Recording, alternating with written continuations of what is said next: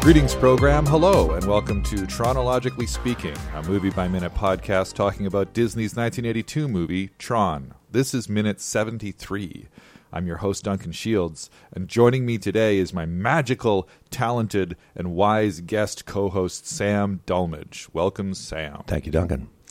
It's good to have you here. It's good to be here. What's uh, why don't you tell us a little bit about yourself?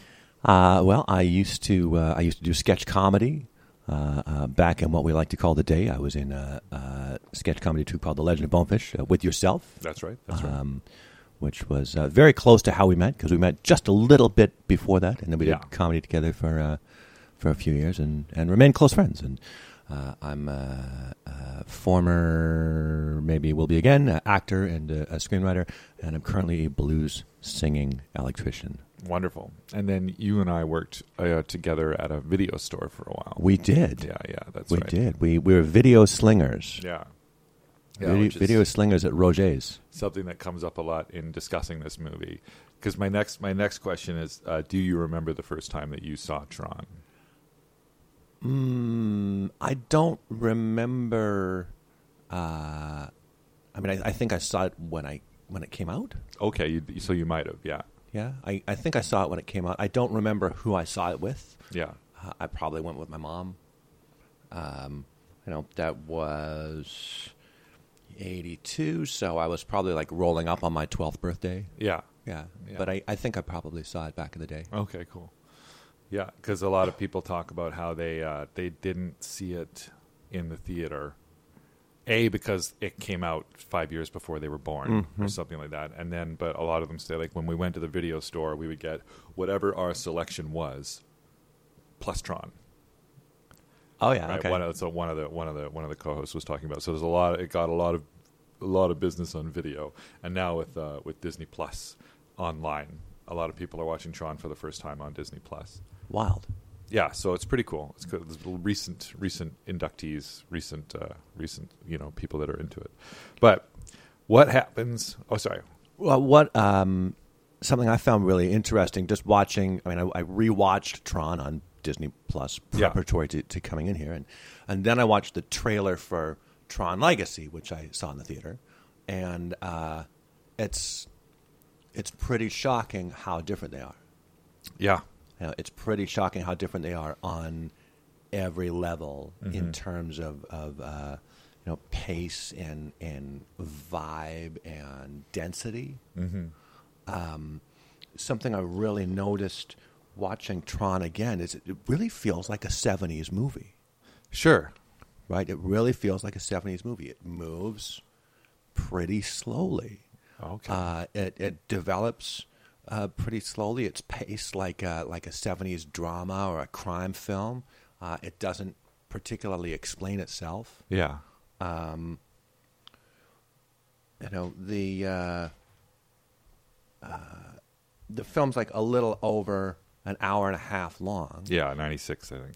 Yeah, and and um, like Flynn doesn't get scanned and tossed into the whatever the Matrix cyberspace uh, realm is, whatever we're calling it, The grid. the grid. Uh, Flynn doesn't get scanned into the grid until the thirty minute mark.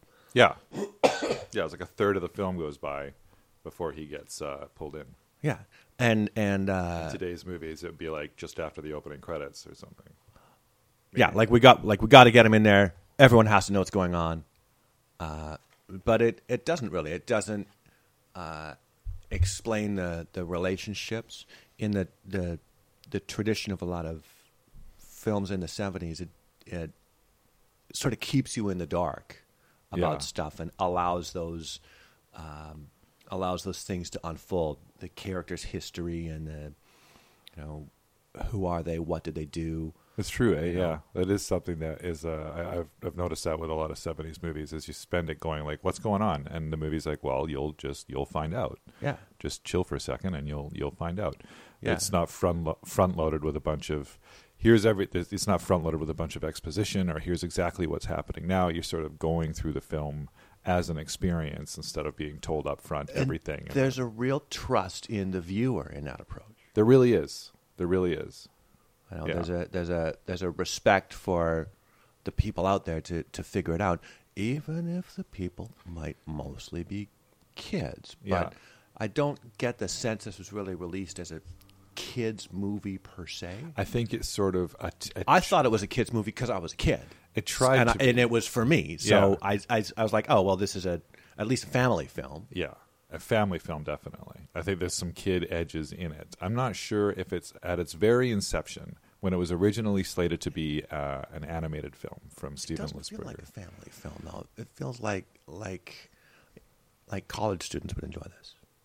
But I, do. I don't know. I don't I don't have any like privy data about the demographics for this film. I like that the depth of it is there, and all the explorations and investigations that I've been doing. There's a lot of depth in this film, so you can watch it. Uh, you know, as a 75 year old, not really, you know, just digging on the graphics, but not understanding computers, but getting the deeper themes that are being put forward and going, yeah, man, sure, sure, man, yeah, you know. But also, if you're a kid and that is all going over your head, you're just like, wow, this movie's a lot of fun. This movie's awesome.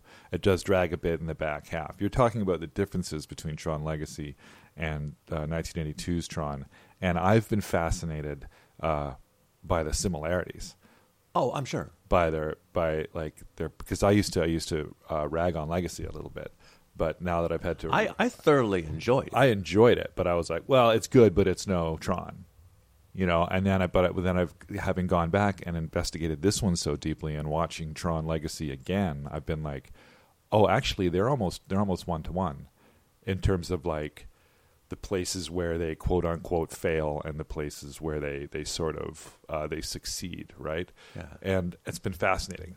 It's been fascinating. A comparison of the two, is, and like, there's is- not much to uh, Tron story wise. There could be more, yeah. Yeah, you know, there's. It's not the most intricate plot. No, I know it's it's not the most intricate plot. Uh, something that stymied me a little bit, and this this should be an easy one, but just trying to do basic dramaturgical analysis on this thing. I mean, who's the hero of this show? Well, that's that's another thing because it's, the movie's called Tron, The movie is called Tron. but Flynn is basically the hero.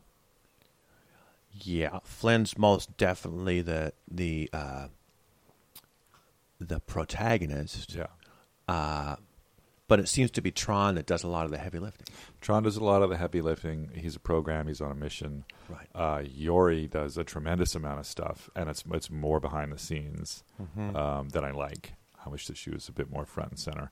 But the um, yeah, it's a, it's an interesting one because we've talked in previous minutes about how how many movies can you think of that are named after like the title the title of the film is a character from the film that is advertised as the protagonist and then when the film comes out they're not the protagonist.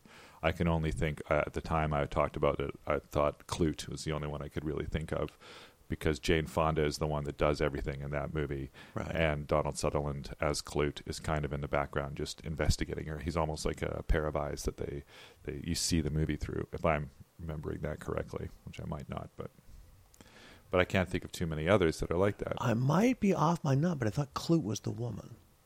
Am I wrong? oh my gosh I thought Klute was the Fonda. time character. to uh to, to do some research i Yeah, guess yeah, because yeah. i thought klute was definitely oh well okay anyway But indeed, Sutherland is probably the protagonist in that film. uh maybe. He's some sort of investigator. He's an something, investigator, yeah, you but know, she's the one that gets. she's, uh, I, I, I forget. Anyway, it's it's an odd duck. The film Yeah. is uh, Tron is an odd duck in that regard. Yeah. Definitely, it's not common to have that happen. But in okay, so but in this minute, okay, what happens in this yeah. particular? Okay. So we're so we're getting to this minute. I, you know, I I went. I tried to find the dramaturgical skeleton Yeah. of the film so Yeah. that I would know where we are. right. Okay. Cool. Right. Okay. Where are we in? Um, Minute seventy three. Where are we in minute seventy three?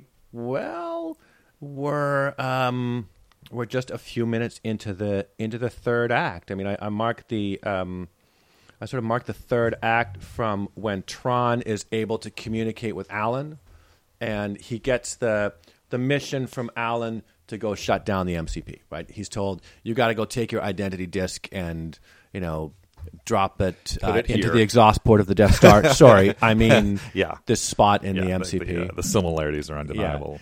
uh, and uh, and that locks us into the into the third act. But this is where the protagonist gets a little dodgy and weird because Flynn isn't around for that. Flynn doesn't receive the mission to go carry out this business at the end. He finds out later when he hooks up with Tron that they're on their way to the MCP to shut it down Yeah. right? Yeah. He's he's kind of adrift. All he does is like pave the way for Tron to to shut it down. Although he does that by jumping into the the core of the thing himself. And, Yeah.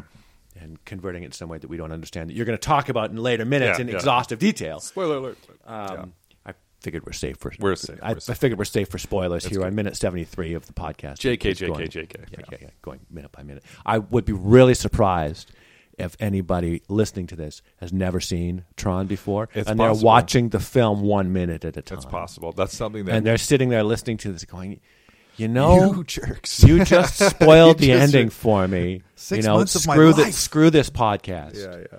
You know, I was spoiler free up till now. Yeah, I doubt that's happening, but that's something that in the other minute, movie by minutes podcasts that I've listened to is that's something that a lot of uh, movie by minutes podcasters, as they're doing their podcast, are like, I wonder if somebody's watching this one minute at a time with us, and it has happened. Yeah. some people have been watching the movie one minute at a time, and then listening to the podcast, and then watching the next minute, and then listening to the podcast, Not having seen the film before. not having seen, seen the film before That's hardcore. a very niche very part of the hardcore. but very hardcore. Yeah. Commendable, right? Commendable.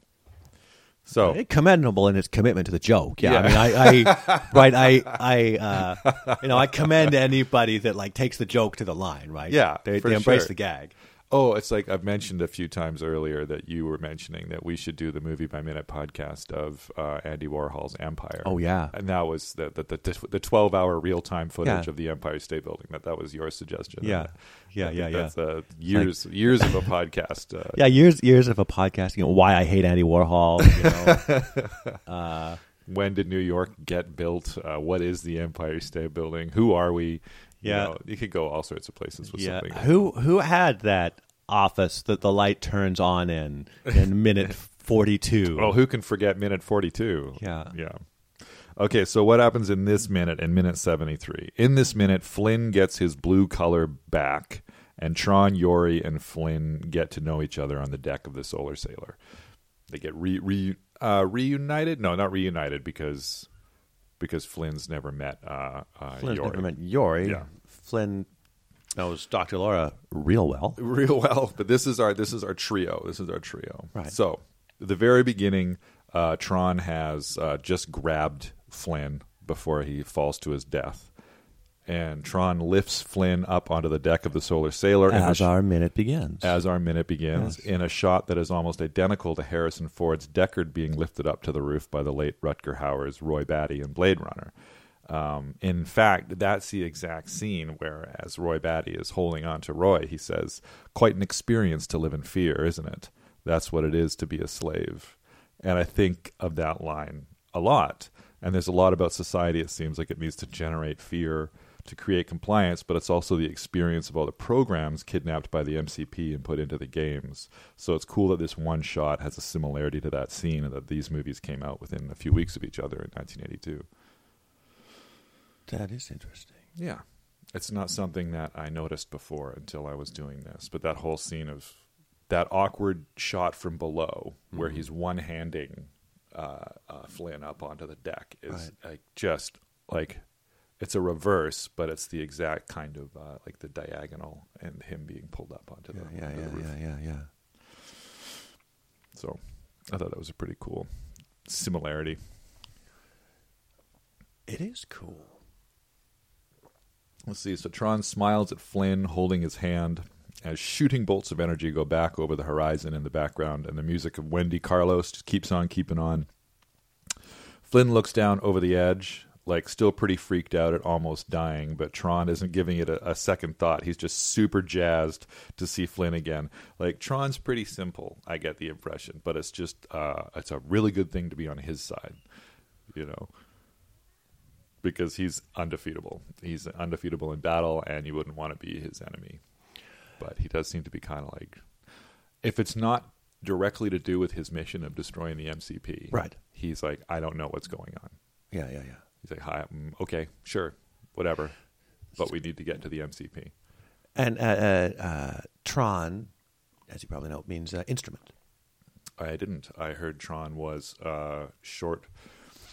It's from the word electronic, and he thought he sound Tron sounded pretty cool, Right. and so that's all he did. I know that Tron is uh, actually used in the programming language like Tracer on or something like that, but Oh, uh, interesting. But he didn't know But in that. the, I mean, the Greek root, right? Electron, proton. yeah, Yeah, electron, and- electron, and- and, proton, uh, neutron. and then uh, like cyclotron, uh, positron, yeah, all that's positronic. positronic. There you go. The positronic resolu- revolution. There you go. Data, Ghostbusters, all that. So, uh, but I like that um, meaning of instrument in that Tron is Alan's instrument, and all these programs are the instruments of the user.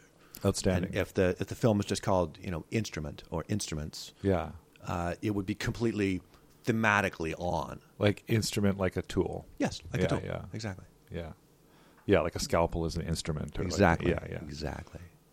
That's fantastic. So I, I, I dug that. I was like, what does this mean? You know, I Yeah, because the users are using the tools, yeah right? So they are all sort of trons. Jeez, man, that's fantastic. Yeah. That's like I am Spartacus. No, I am Spartacus. Like, Yeah. we're all trons, And we're all we're all trons. we're all tools, and we're all we're all instruments of our creators.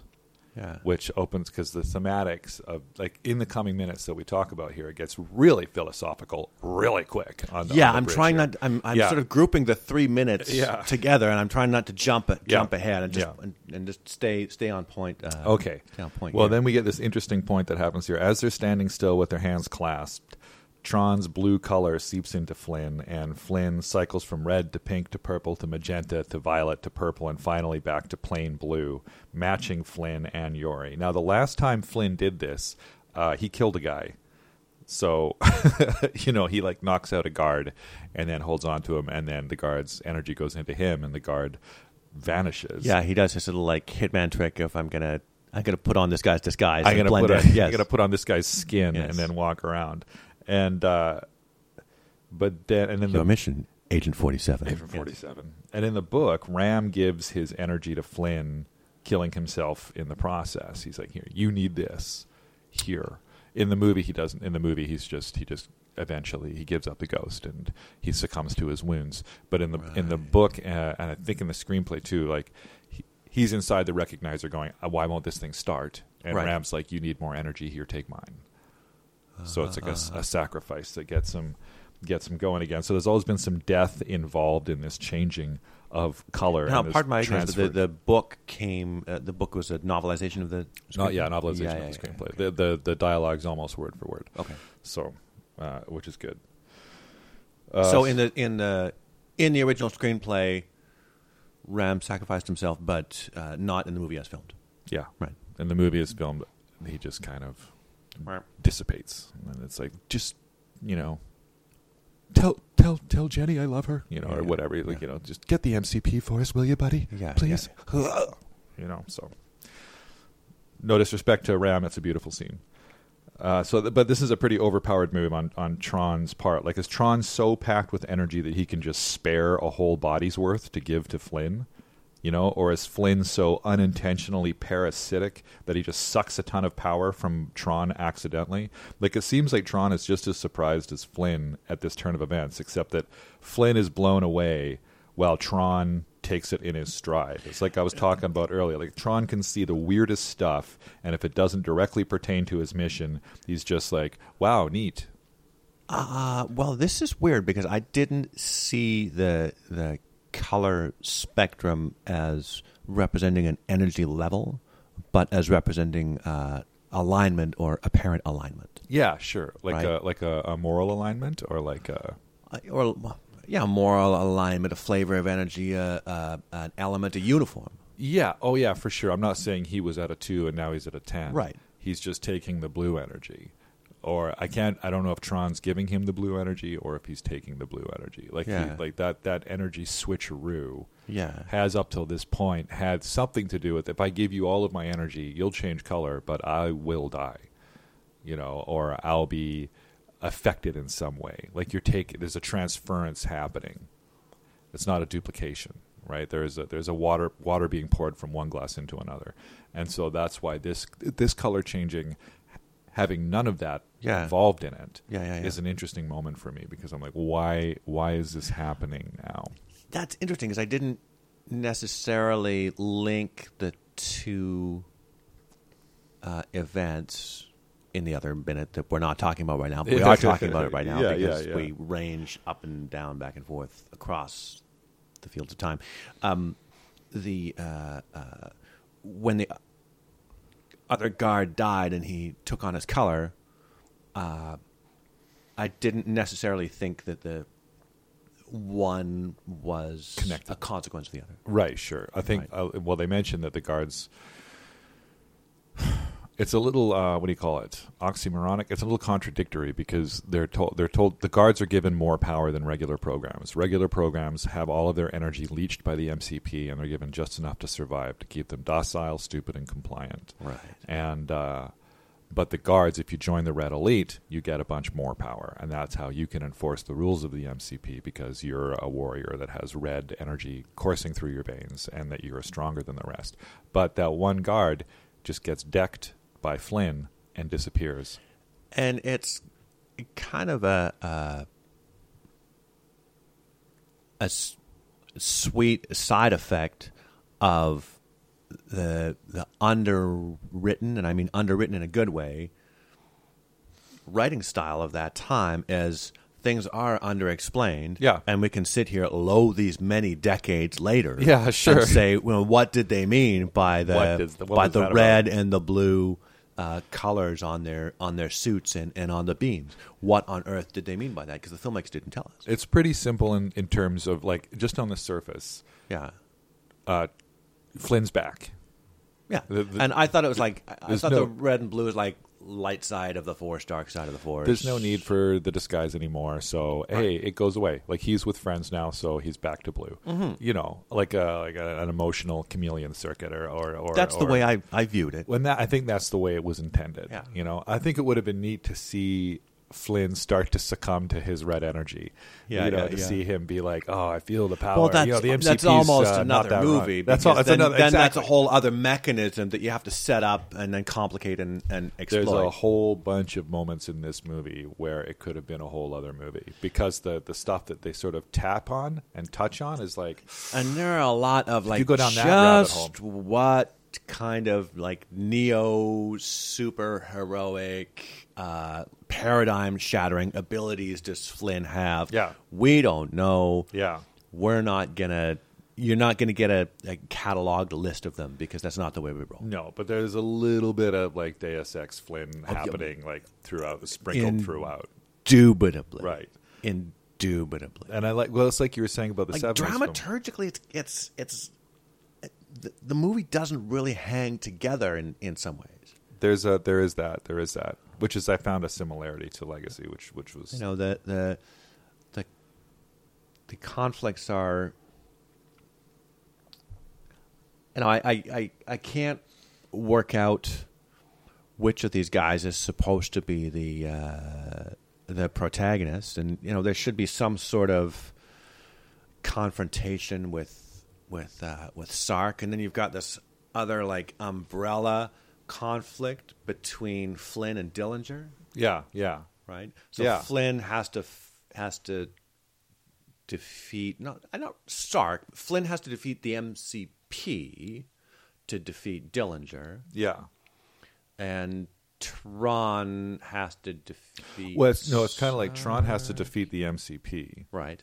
uh, but uh, like Flynn almost Flynn, Like, Flynn, elevated Flynn in to- the outer shell needs his data. Flynn needs to steal from the MCP. Yes. He doesn't need to destroy the MCP. Right. He needs to steal from the MCP. Right. But he needs Tron's help to do it. And Tron's mission is to destroy the MCP. and he needs Flynn's help to do it. Yeah. So there's kind of Although he doesn't does know, he? well, he doesn't know that he needs Flynn's help to do yeah. it until he Flynn goes there and he up can't helping bust him on his Yes, quest yes, with some pretty Dodgy maneuvers, yeah. pretty dodgy, you know, thematically speaking. I like that there's no lines here. Uh, there's no lines saying, "Oh wow, you changed color." It's like you were saying with the '70s scripts. Mm-hmm, Like it's just he changes color, they have a laugh, and then hey, here's Yori. Like so. Yeah. So I mean that. So then Tron asks, "Where's Ram?" And I, you know, I have this moment of like, "Oh my gosh, that's right, Ram." Yeah. Yeah. Oh, like because that happened a long time ago now, in uh, especially going through it minute by minute like this.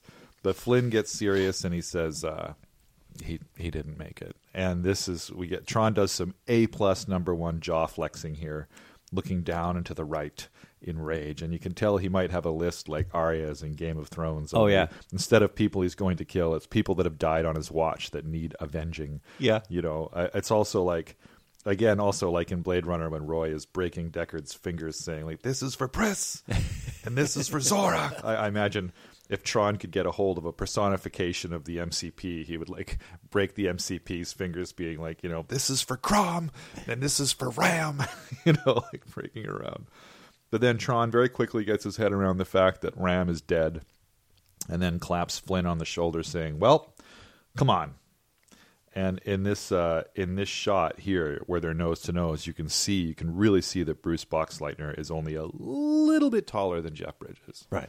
They're like just really, really, really, and they have a very similar profile and body shape.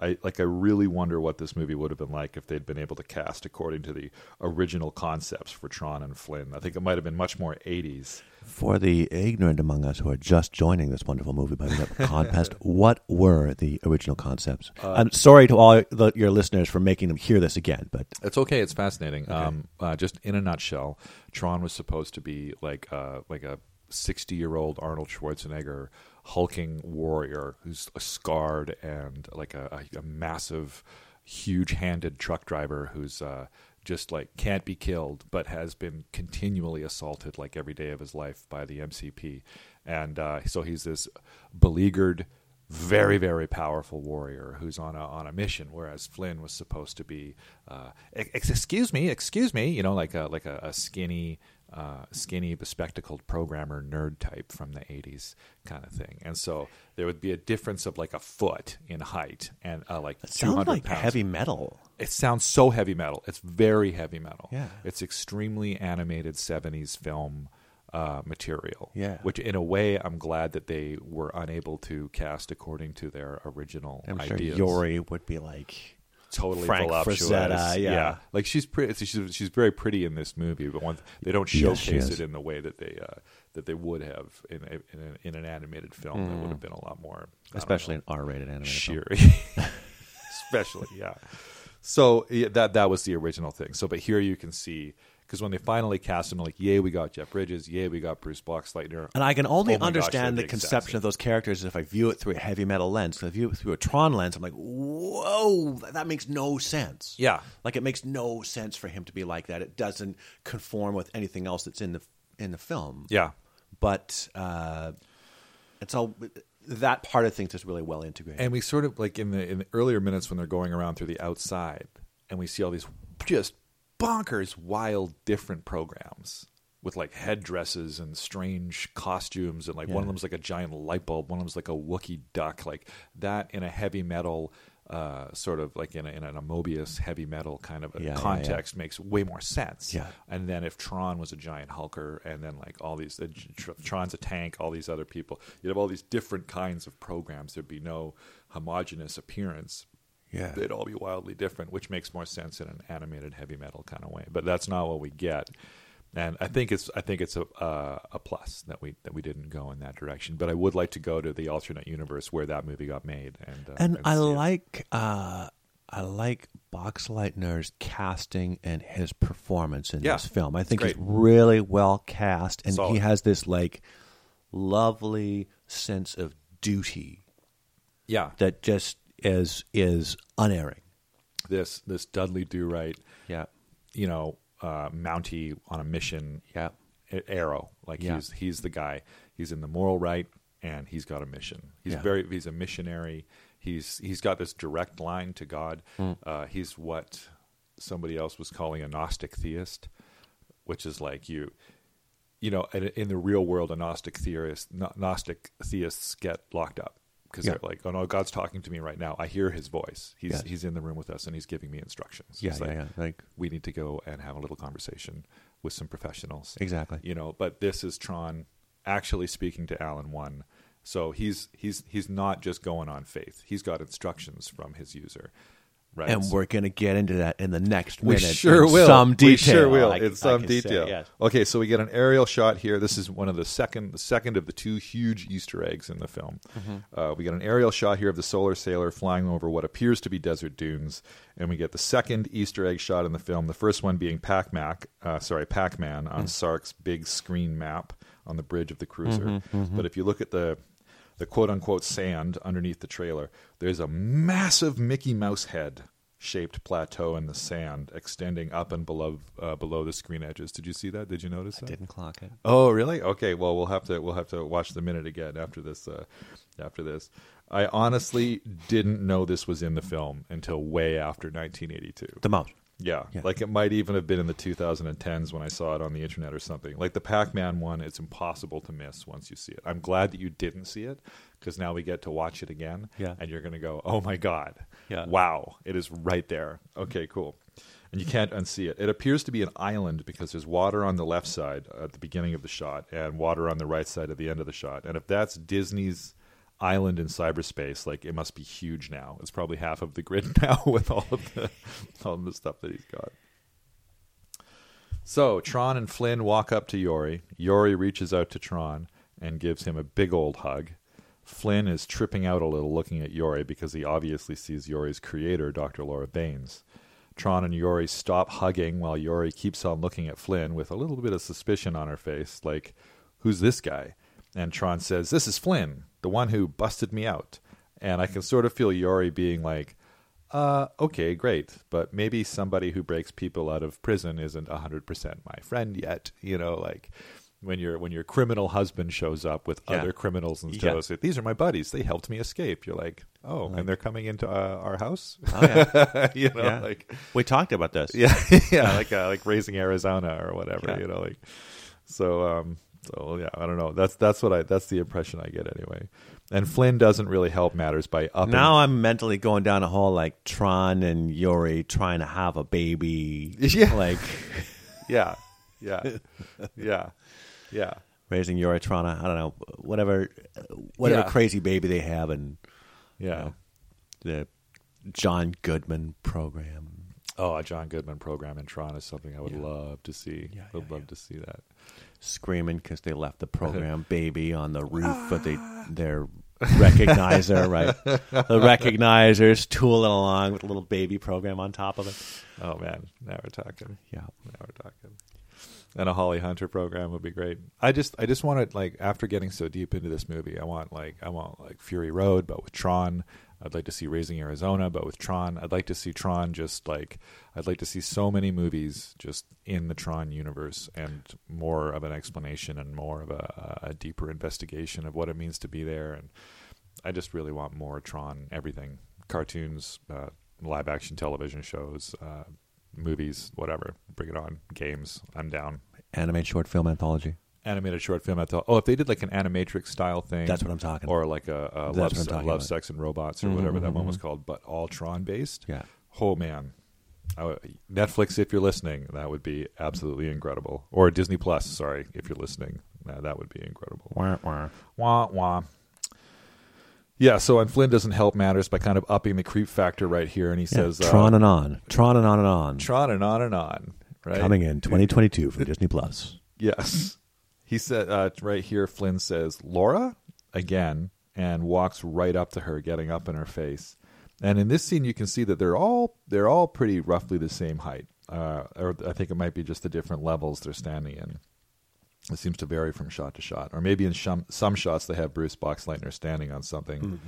I don't know. Uh, I looked it up. Wait, sorry, no, I looked it up, and Bruce is six foot two.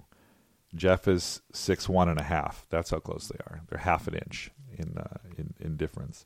But, they're both tall. They're both tall, and Cindy's Cindy's five seven, so that's one point eight eight meters, one point eight seven meters, and one point seven meters. So for everybody else there, For in the our rest- international listeners. in the rest of the world, so they're close. But Cindy's definitely shorter than Jeff and Bruce, but I don't know if she's as short. Like when she's peeking out from behind Tron's shoulder, there, that's like she seems like she's way shorter than him. But anyway, but uh, Yori says, uh, "Well, then I owe him some."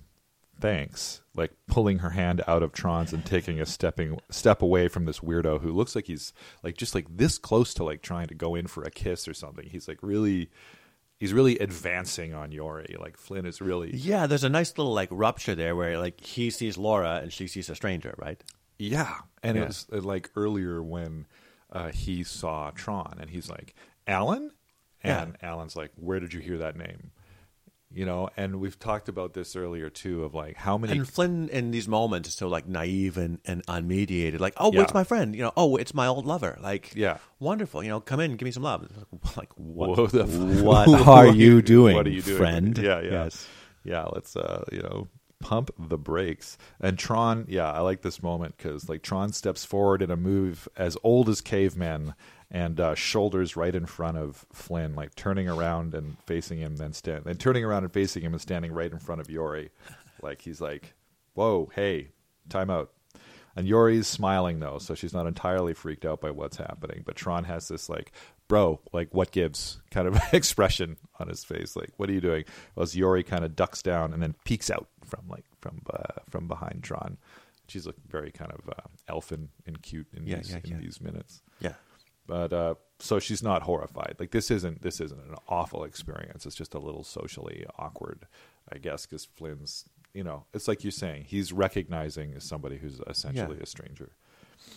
And so so Flynn laughs and says, uh, "No, it's uh, it's no big deal." But one thing about this minute is that one thing I've run into is a lot of people that have watched this movie as a child didn't realize that Cindy Morgan was playing both Yori Yes. And Dr. Laura Baines, and they didn't realize that uh, Bruce Boxleitner was playing both Tron and Alan Bradley uh, because they're so different in their get-ups in the grid Yeah, yeah, yeah, yeah, yeah. and you know you, you so in this scene where he's recognizing Yori as Dr. Laura Baines, if you're already not understanding that one actor played both parts, You don't know nothing. you're like, I You're don't like, know what- why what movie is this? What movie's going on right Yeah. now? Is Yeah, he yeah. just randomly macking, or what's happening? You know, but but so it's it's not quite. It really changes. Being in black and white, having no glasses, having their hair covered up, Mm-hmm, it changes them uh, a lot. Well, And, and and imagine asking your audience to think a little bit. Yeah, which is that there's some there's some moments in here where they are they're like we're not going to spell it out, but like in the in the in the put the disc here uh, moment in, for his instructions, Yeah. that's something that they had to like slip in at the last minute because the original screenplay for it is um, very different. Oh, ho, ho. so the whole like little animated Death Star, Yeah. sorry, uh, MCP program uh, was a later edition. Yeah, yeah, or was it just just before the finish line edition? Yeah, yeah, Where yeah. they're like, yeah, okay, this needs to be clearer, and it's clear. It's real clear. That is one moment in your film where you're like, oh, okay, Like, gi- like it just gives you the visual footprint of that little uh, dilation in the Yeah. width of the cylinder Yeah, cone. It's like that. the disc has to go here. the hourglass nexus that Yeah, like the yeah, yeah, yeah. has to go here. And and uh, you know, to be fair to the people that are a little bit confused here, like we we get Alan and Tron, or we should because we saw them earlier. Yeah. sort of. Yeah. right. Yeah. But I don't think we see Laura and Yori really.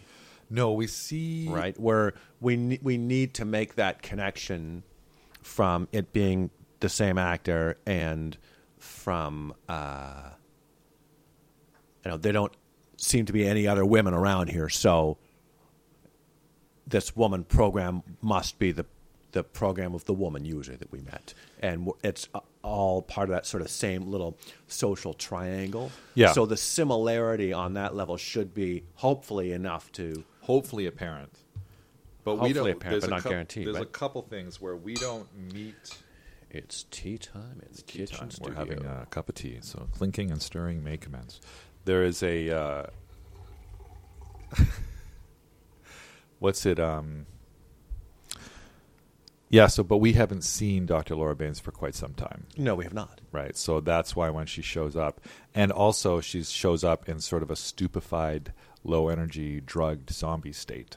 Where it takes her a while to sort of come back online and then go on the adventure with Tron. So I can really forgive a lot of people not to like, Yeah, oh, this big- is just some. yeah, this is a time. this is a new character. And um, she hasn't really been established as somebody that has a program.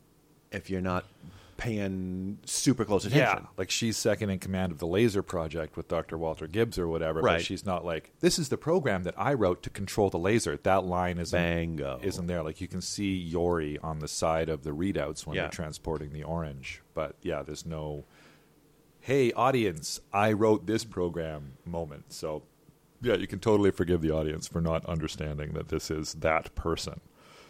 yeah, But then Flynn laughs and says, uh, "I guess he's referencing the the, the prison breakout, where he's like, no, it's uh, no big deal. I ought to know my way around the light cycle routine. I wrote the program for it." And Tron is like, "You wrote the program?" And I mean, this is like Flynn saying, "Yeah, I invented clouds." You know, like it's really he's he's saying something pretty, you know, like yeah, or yeah, I was proud of that sunset the other night. I think I really outdid myself. Like Flynn is being awfully cavalier here about revealing that he's a user. He was pretty coy about it early, and I'm not I'm not sure where the the switch happened. Like maybe Ram's death showed him that he shouldn't keep it a secret anymore, or like he's all, or maybe it's more just like he's all in now and he's seen the depravity of the MCP's legions, or you know he's just like, I there's no point in hiding anywhere. Uh, the way that I, that I viewed it is, is like, well, he's you know he's among friends now, right? And when he when he first dropped in there, he's like, you are a prisoner on a Colosseum slave ship. Yeah. You know, welcome to the Ludus. Get into the Colosseum and fight, and and probably talking about how he's a user might not be the best yeah, the best option. might not be the yeah. yeah. he's he's he's going under those circumstances for a good reason, I think, because he wants people on his side. But now, yeah, like you said, he's among friends, and I think that's basically all it is for sure. Yeah, and we have the, the same sort of when he reveals himself to uh, to Ram earlier, Yeah, and I was like, oh well, I trust you. Yeah, and that's but that's like a deathbed thing, right? Yeah. So that's also got a lot of weight to it. And then when he, he sort of comes through the other side, he's with his war buddies now, and he's like, oh well. Yeah. And also, Though it yeah. is you know, it is a little weird that he doesn't say, listen, I got something to tell you guys. I, you guys got to sit down for a second. I got something to to Yeah. to break to you. Yeah. Yeah. that's the that's the only moment. That's the only thing that I think you know is because it kind of goes from like, Well, he they they make broke- him into a little like naive that that just sort of blurts things out, right? Yeah, It's not super sophisticated. no, and he's not quite in control of the moment, which is an interesting choice because the kind of the beats are, you know, this guy broke me out of prison. Yeah. he goes to like, you know, embrace Yori Yeah. in a somewhat space invading kind of way. Yeah. To, uh, oh yeah. Anyway, but I'm a user, so it's a strange. It's a. It's kind of a zigzag beat. You know, it it, Yeah. it, it doesn't it doesn't make a tremendous amount of sense to me. And um, like a lot of films of this area, and that slightly earlier era, because I think of, of I really think of it as a '70s film, having watched it again, Yeah, even though it's very much an '80s film in the look of it.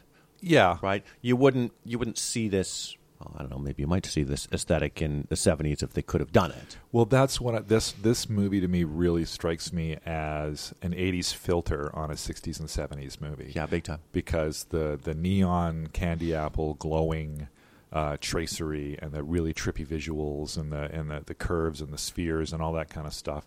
I mean, there's some hard edges to it, and it's computers, so that makes it 80s, and it's grids, so that makes it 80s. But the sort of glowing neon and all the different colors and the sort of you know more esoteric, upper level philosophical themes that get involved in to me is very 60s and 70s. Yeah, yeah. It's very like you know, take a rip off this bong, and then hey man, what if man, what if? Like there's a very there's a lot of that going on but it's all sort of seen through the lens of the '80s. You know. Yeah, yeah, yeah. Getting loaded, staring at your hamster, going, "Is somebody staring down at me, man?" Yeah, yeah, yeah. exactly, exactly. Yeah, totally. Uh, in the creators' commentary, they mentioned about how in these scenes they added the comments, the the comets and shooting star energy pulses in the background with sounds and all that, just to add life to this series of dialogue-heavy scenes against what is a, a very plain background of just a line across the horizon.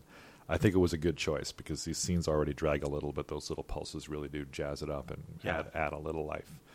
You know, what was it that? Uh, I mean, we got to keep it PG, but what was it that Humphrey Bogart said about camels? He said, if you're going to have a couple of people talking, Yeah, it's like whenever they give me, I'll I'll, I'll make a. An, do you want to bleep it out? I can bleep it out. yeah. Okay, you'll bleep it out later. I'll bleep it out. Yes. I'll bleep it out. Uh, Humphrey Bogart once said that whenever they give me a lot of exposition to say, I hope they put two camels f***ing in the background so the audience has something to look at. yeah, exactly. Which I think is a very good note, right? Uh, well, and, and in um, know, in screenwriting craft, they say uh, convert exposition into ammunition. Geez, that's a good note. Okay, sure, cool. Right. So, um, uh, any information that you want to commu- communicate to the audience has to take the form of something that one character is using on another character to to try and get what they want. Sure. Okay. Right. Uh, or more loosely, if you don't want to anchor it dramaturgically, at least never give the audience information that you have not created in them a desire to receive. Okay, sure. Yeah, yeah. Right? Yeah. So get them really wanting to know. what's going on or Want, whatever. you know, and then you can spend thirty to sixty seconds telling them, like, "Oh, cool, dude, I get it now." But Yeah. if you just sort of come out and be like, "I'm Basil Exposition," and you know, the Trade Federation of the Yeah. Phantom Menace is breaking the treaties, and so we need to. I was like, I thought we were going to watch Jedi's here. Like, what's Yeah. what's going on? Yeah, I don't care. on? I can't care. This isn't a preface. This is a rug pull. You Yeah. know? Yeah, yeah, yeah. Uh, so uh, that sort of brings us up around to the end of the minute, but um, I like to go over the differences at the end of the minute. But I like to go over the differences between the screenplay and the novel because there's Yeah, some yeah, very sure. interesting differences. In the novel, they mention how Flynn got lumped in with the other Red Guards because he knew that Sark would probably seek out Tron, so he stepped forward during the selection process and volunteered to get sent with the contingent to rush ahead to the solar sailor hangar while the rest went up to Sark's cruiser. And he mentions that none of the uh, other programs knew each other, so he didn't stand out. I mean, sure, why not? You know, You Uh, kind of have to do that stuff in the in the novel. Like, there's so much empty space. yeah, in the screenplay, you know, like there's so much empty space in, in the film that we don't have time to ask or answer these questions, and we have no desire to ask or answer these questions of like, well, what happened when Flynn scurried and caught up with the other guards? yeah, Right? That's Yeah. all off screen. We don't care. It obviously worked out fine. Yeah. You know, he blended in, stop asking questions. He but had, yeah, he has his whole he has his whole little off-screen adventure yeah. where like he knocks out the guard and takes his color, Yeah. catches up with the guards, and then he's hiding. And then there's one scene where he pokes his head out in a comical way and sneaks off. And you're like, Well, I had to rewind it to see he that going? he was the guy that was hanging on the edge of the bridge. I'm like, oh, is that Flynn? Like, how did he get there? Right? yeah, right. And then he shows up here. So he's like, where, where, what, what adventure has he been on that led him Yeah. here? Like, a, where did those not edge of the go? bridge, edge of the ship, edge I of the, guess, the but- neck or the Yeah. waist of the ship. Because where where does he where do those guards come from? How is he with those guards? Those are two huge questions. The guards just kind of show up. Like there is no time for wondering. Now you must fight the bad guys. Yeah, yeah, yeah. Moment, but um, yeah, that's one that they really they wanted to do more with that they didn't really do enough with. But anyway, yeah. So like, what's what? But what is interesting oddly, it mentions that after he's being saved, after he has been saved, as he's sitting on the deck catching his breath, he just concentrates and breathes deeply, switching himself back to being blue. Right. Tron watches it happen, becoming way more suspicious that Flynn might just be a user. Flynn sees Laura, but doesn't say anything. And uh, Tron still steps between them, but he doesn't even know why he does it. Like, he doesn't even know that he likes uh, Yori, or like that there's a shred of Alan in him that feels Alan's jealousy towards Flynn that just rears its head for a second and leaves Tron feeling confused. Like that shred of Alan made it into Tron's program, kind of thing. Whereas Flynn, on the other hand, seeing, I find the the romance between programs is a little bit of a rabbit hole too. Well, honestly, they cut a whole scene. Like I don't, I I, I can show you the scene at the break, but there's Mm-hmm. there's a whole deleted scene in Yori's apartment where like Tron and Yori hook up, and uh, they were like, we gotta cut that because that raises way too many questions. right? And they and they're right, Yeah, right. And as it plays out, Even just what's in the film already, I feel like it raises too many questions. I'm yeah, like, like these are so- programs, these are utilities, these are tools. these are forks and knives. Yeah, You know, and you know they obviously have a have a consciousness, but you know they have a consciousness to perform that for which they were built, and I'm not sure that this silicon hanky panky is part of their function. No, it's not. It's Yeah. outside of the realm of their parameters. And I think that's something that they wisely sort of steer away from because it's it's it, it raises a lot of questions, interesting questions, but like uh, but strange questions. It kind of puts it in the realm of an alternate universe. Yeah. If the if the programs are seeking each other out romantically, it means that like Yeah, okay, yeah, these that- are more than just uh, right, and then we're saying that the the, the program um, has like a piece of the user's soul in a way. Yeah, yeah. Which they come right out and say it. Like in the beginning, Dr. Walter Gibbs, when he's having the fight with uh, Ed Dillinger, he's like, you know, a piece of every program a programmer goes into their programs. Like a piece of me is in every program that I write. Like he straight out, he flat out says it. Mm-hmm. So that's what this whole film is saying, right?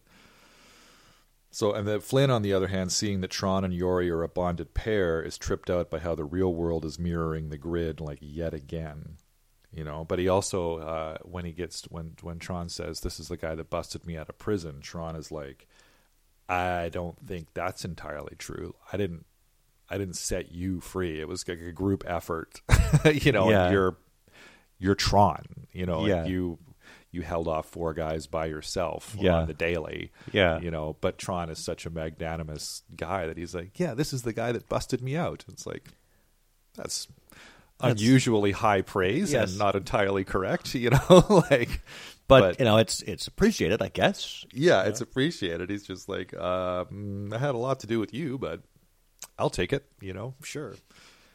But it's interesting that that that uh, that he just breathes deeply and turns himself back to blue.